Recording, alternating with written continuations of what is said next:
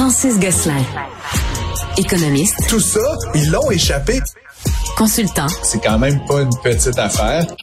Auteur. C'est moins politiquement populaire. Francis Gosselin, pour savoir et comprendre l'économie. Bonjour Francis. Salut Mario. Ça continue à être un débat, même si la pandémie est plus loin derrière nous, mais le télétravail, puis beaucoup de télétravail, un peu de télétravail, et même dans les joueurs les plus géants. Ah, oui, effectivement, c'est Amazon là qui évidemment a émis une politique qui oblige les employés à revenir au bureau. Et ce qu'on apprend aujourd'hui, c'est que ceux et celles qui n'acceptent pas cette nouvelle directive s'exposent à être renvoyés entre guillemets selon Amazon avec cause. Et c'est quand même intéressant, Mario, comme phénomène, parce qu'évidemment, on va certainement voir là, dans les prochains mois plusieurs entreprises, s'ils ne l'ont pas déjà fait, inciter ou voire même obliger de manière plus précise à ce que les gens reviennent au bureau. Et éventuellement, j'ai l'impression qu'il y a comme une petite tactique là, dans tout ça, c'est-à-dire qu'on fait on prend cette décision-là, évidemment pas très populaire auprès de certains employés, et on en profite pour ceux et celles qui ne s'y plient pas pour faire des licenciements parce qu'on a déguisés. Trop de monde. Mais tu comprends? Puis c'est beaucoup plus acceptable quand c'est... Enfin, objectivement non, là, mais médiatiquement, on va dire, c'est beaucoup plus acceptable quand tu licencies quelqu'un qui ne se conforme pas à la politique de l'employeur que de dire on va faire un plan massif de mise à pied là, parce que ça va mal, etc. Tu dis, ben là, je te licencie avec cause. Et en plus, il y a un gain économique. Mario, licencier quelqu'un avec cause, là, je suis pas au détail de toutes les réglementations étatiques, mais possiblement que ça coûte pas mal moins cher que de faire un plan de licenciement où il faut que tu payes des indemnités puis des mois de travail, etc. Donc, en tout cas, il y a quelque chose là-dedans, je pense, là, qui va continuer d'être parce qu'on a quand même l'impression qu'il y a une majorité d'employeurs qui sont enclins à poursuivre, pas le télétravail à 100% comme pendant la pandémie. Un mix, c'est une combinaison, le vendredi en télétravail. Le lundi en télétravail. Ouais, genre, là. Ouais, un 2-3 jours par semaine au bureau, un 2-3 jours par semaine, c'est ça, l'espèce de hybride, le moitié-moitié.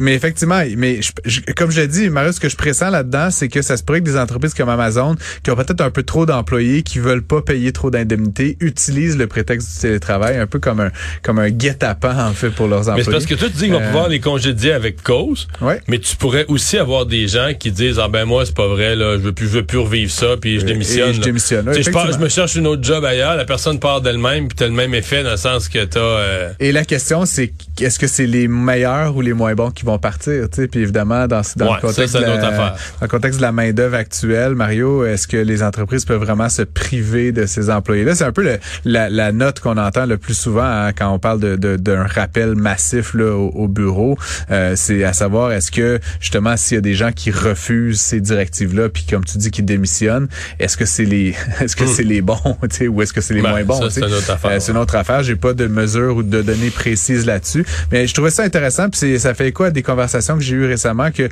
peut-être qu'on va voir d'autres organisations utiliser ce stratagème là pour se dégraisser à faible coût finalement. Sortie publique du nouveau patron là, du train à grande fréquence. Une sortie, comme on en a rarement entendu, anti-TGV. Ben, anti-TGV, c'est... on verrait pas ça. Je vais prendre ça avec des pincettes quand même. C'est d'ailleurs, le nouveau patron, c'est Martin Imbleau, qu'on a connu comme étant le PDG du Port de Montréal. Donc déjà, on le salue, on l'accueille. Mais lui, il est rendu au CN. Il est rendu chez Via Rail, Via Rail qui a créé une filiale. C'est un peu particulier. Hein? Via Rail, c'est une société, là, une ex-société de la Couronne, dans le fond, qui maintenant a créé cette entité incorporée séparément qui s'appelle Via TGF, pour Train Grande Fréquence. Puis c'est de ça dont il est président. Il est le PDG de ça, là, donc avec plusieurs dizaines d'employés pour l'instant. Et donc, l'objectif de Via TGF, c'est de construire un train rapide Québec-Toronto. Et donc là, c'est toute la question de la rapidité. Mario. Mais un train rapide, mais où tu économiserais à peu près par rapport à l'automobile 20 minutes. Là. Entre Québec et Montréal, honnêtement... Personnellement, ça m'inciterait pas nécessairement à prendre le train, sauf s'ils finissent par mettre le Wi-Fi de qualité, peut-être. Mais pour mes amis du Québec là, qui viennent régulièrement à Montréal et que je salue d'ailleurs, tu sais, la question du Wi-Fi, puis la question justement de la durée est un peu un obstacle. Qui plus est, Mario, actuellement, l'enjeu double, c'est qu'il y a pas beaucoup de départs chaque jour. Donc, tu sais, si t'es quelqu'un qui veut partir et arriver à telle heure, souvent... Mais ça, la grande fréquence, c'est le concept. C'est qu'il en part tout le temps. Il en part tout le temps. Puis l'autre affaire, c'est que tu ne partages pas les... le deuxième truc, tu ne partages pas les rails avec le CN, donc avec le transport de marchandises. Donc, t'es pas mal certain d'arriver à l'heure, tu sais. Alors qu'actuellement, Via Rail, c'est vraiment, tu sais, c'est presque une blague. T'es certain de ne pas arriver à l'heure parce qu'il y a toujours un train de marchandises, il y a toujours des obstacles, etc. Moi, je suis allé souvent à Toronto avec le train. Des fois, ça prenait 7 heures. Tu sais, ça avait comme aucun maudit rapport. Ça aurait été plus vite d'aller à la bicyclette des fois. Bref, tout ça pour dire, Martin Imbleau donc commence à faire quelques sorties. Et ce que tu dis est à moitié vrai. C'est-à-dire qu'évidemment, il y a eu plusieurs chroniqueurs, experts, etc. qui se sont dit récemment, ça n'a pas de bon sens qu'il n'y ait pas de TGV au Canada ou dans le sud-est des États-Unis et du Canada. C'est la norme partout au monde. Évidemment, les Chinois ont fait un rattrapage fulgurant par rapport aux Européens. Les Européens mènent le bal depuis déjà plusieurs décennies là-dessus. Chez nous, on n'est pas foutus d'avoir... Au Canada, il n'y a pas un bout de TGV. TGV. Et donc, ce que répond Martin Imbleau, que je trouve qui n'est pas tout à fait con, c'est de dire essentiellement, on a deux problèmes. Le problème, évidemment, c'est, bon, construire un TGV, c'est beaucoup plus cher que de construire ce TGF, ce fameux TGF. Pourquoi? Parce que pour aller à 500 km/h là, et plus, il faut que tu aies des lignes là, vraiment droites avec des ponts. Il faut que ça s'arrête jamais. Là, tu peux pas traverser une route. Là, tu comprends? Avec des petits ding-ding-ding. À 500 km/h, là, quand tu frappes une Honda Civic arrêtée sur les rails, il n'y a plus de Honda Civic après. Puis ça, c'est très dangereux. Donc, il faut vraiment un corridor absolument dédié. Puis c'est exponentiel le coût. L'autre enjeu, évidemment, c'est que le problème qu'on a dans les villes, Toronto, Québec, Montréal, c'est l'enjeu de sortir de la ville. Donc, on n'a pas actuellement à proximité des gares, on n'a pas des systèmes particulièrement efficaces pour sortir le train. Donc, même si ça allait à 500 sur ce tronçon-là, on va quand même perdre un 20-30 minutes au départ puis un 20-30 minutes à l'arrivée. Donc, oui, tu vas sauver quelques minutes entre les deux, mais ça justifie pas donc le coût. Donc, ce qu'il nous dit Martin Imbleau, c'est qu'en fait, le TGF, grande fréquence, et encore une fois, avec des voies dédiées, on peut quand même espérer qu'il roule à 220-230 km/h. Donc, ce qui est quand même pas... C'est pas TGV là au sens absolu du terme, mais c'est quand même très rapide. Et donc, tu sais, sur le segment Québec-Montréal, pour moi, comme je te dis, c'est pas un game changer, mais pour aller à Toronto, en 3 heures, 3 heures et demie, ça commence à être pas mal. Lui, il promet ça, là. C'est l'intention, parce là, que c'était pas ça, les chiffres sur le TGF, là. C'est ce qui est avancé dans les médias suite à cette sortie.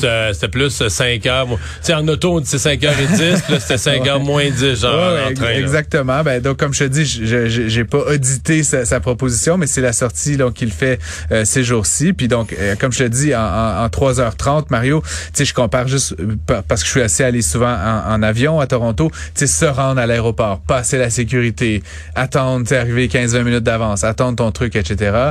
L'avion, ça te prend facilement 3-4 heures, là, tu sais, te rendre, puis ouais. C'est quand même un peu plus stressant, puis il y a des annulations, etc. Alors que cette idée du train à grande fréquence, assez rapide, en 3h30, moi, ça serait personnellement ma solution de prédilection. Encore faut-il le faire. Donc là, le projet, évidemment, avance à pas de tortue depuis plusieurs années déjà. Je me rappelle, en 2016-2017, on entendait parler du TGF. Donc là, je pense que Martin Imbleau, c'est un leader qui a fait ses preuves chez Énergir au Port de Montréal, à voir s'il va réussir à donner un petit coup là, dans la ruche puis de faire accélérer la réalisation de ça. Mais encore une fois, on lui souhaite bonne chance à suivre.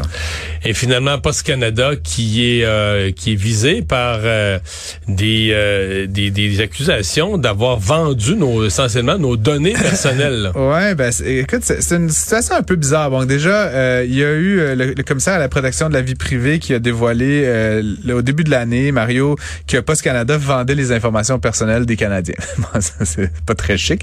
Ça mérite un bon coup de bâton sur les doigts.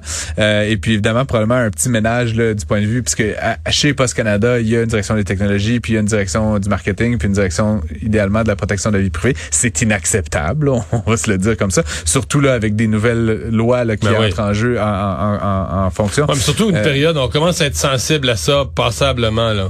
Exactement, voilà. Donc, je pensais en Europe, ça fait plusieurs années là avec le règlement général sur la protection des données. Au Canada, on y arrive à l'instant, mais justement, c'est dans l'air du temps.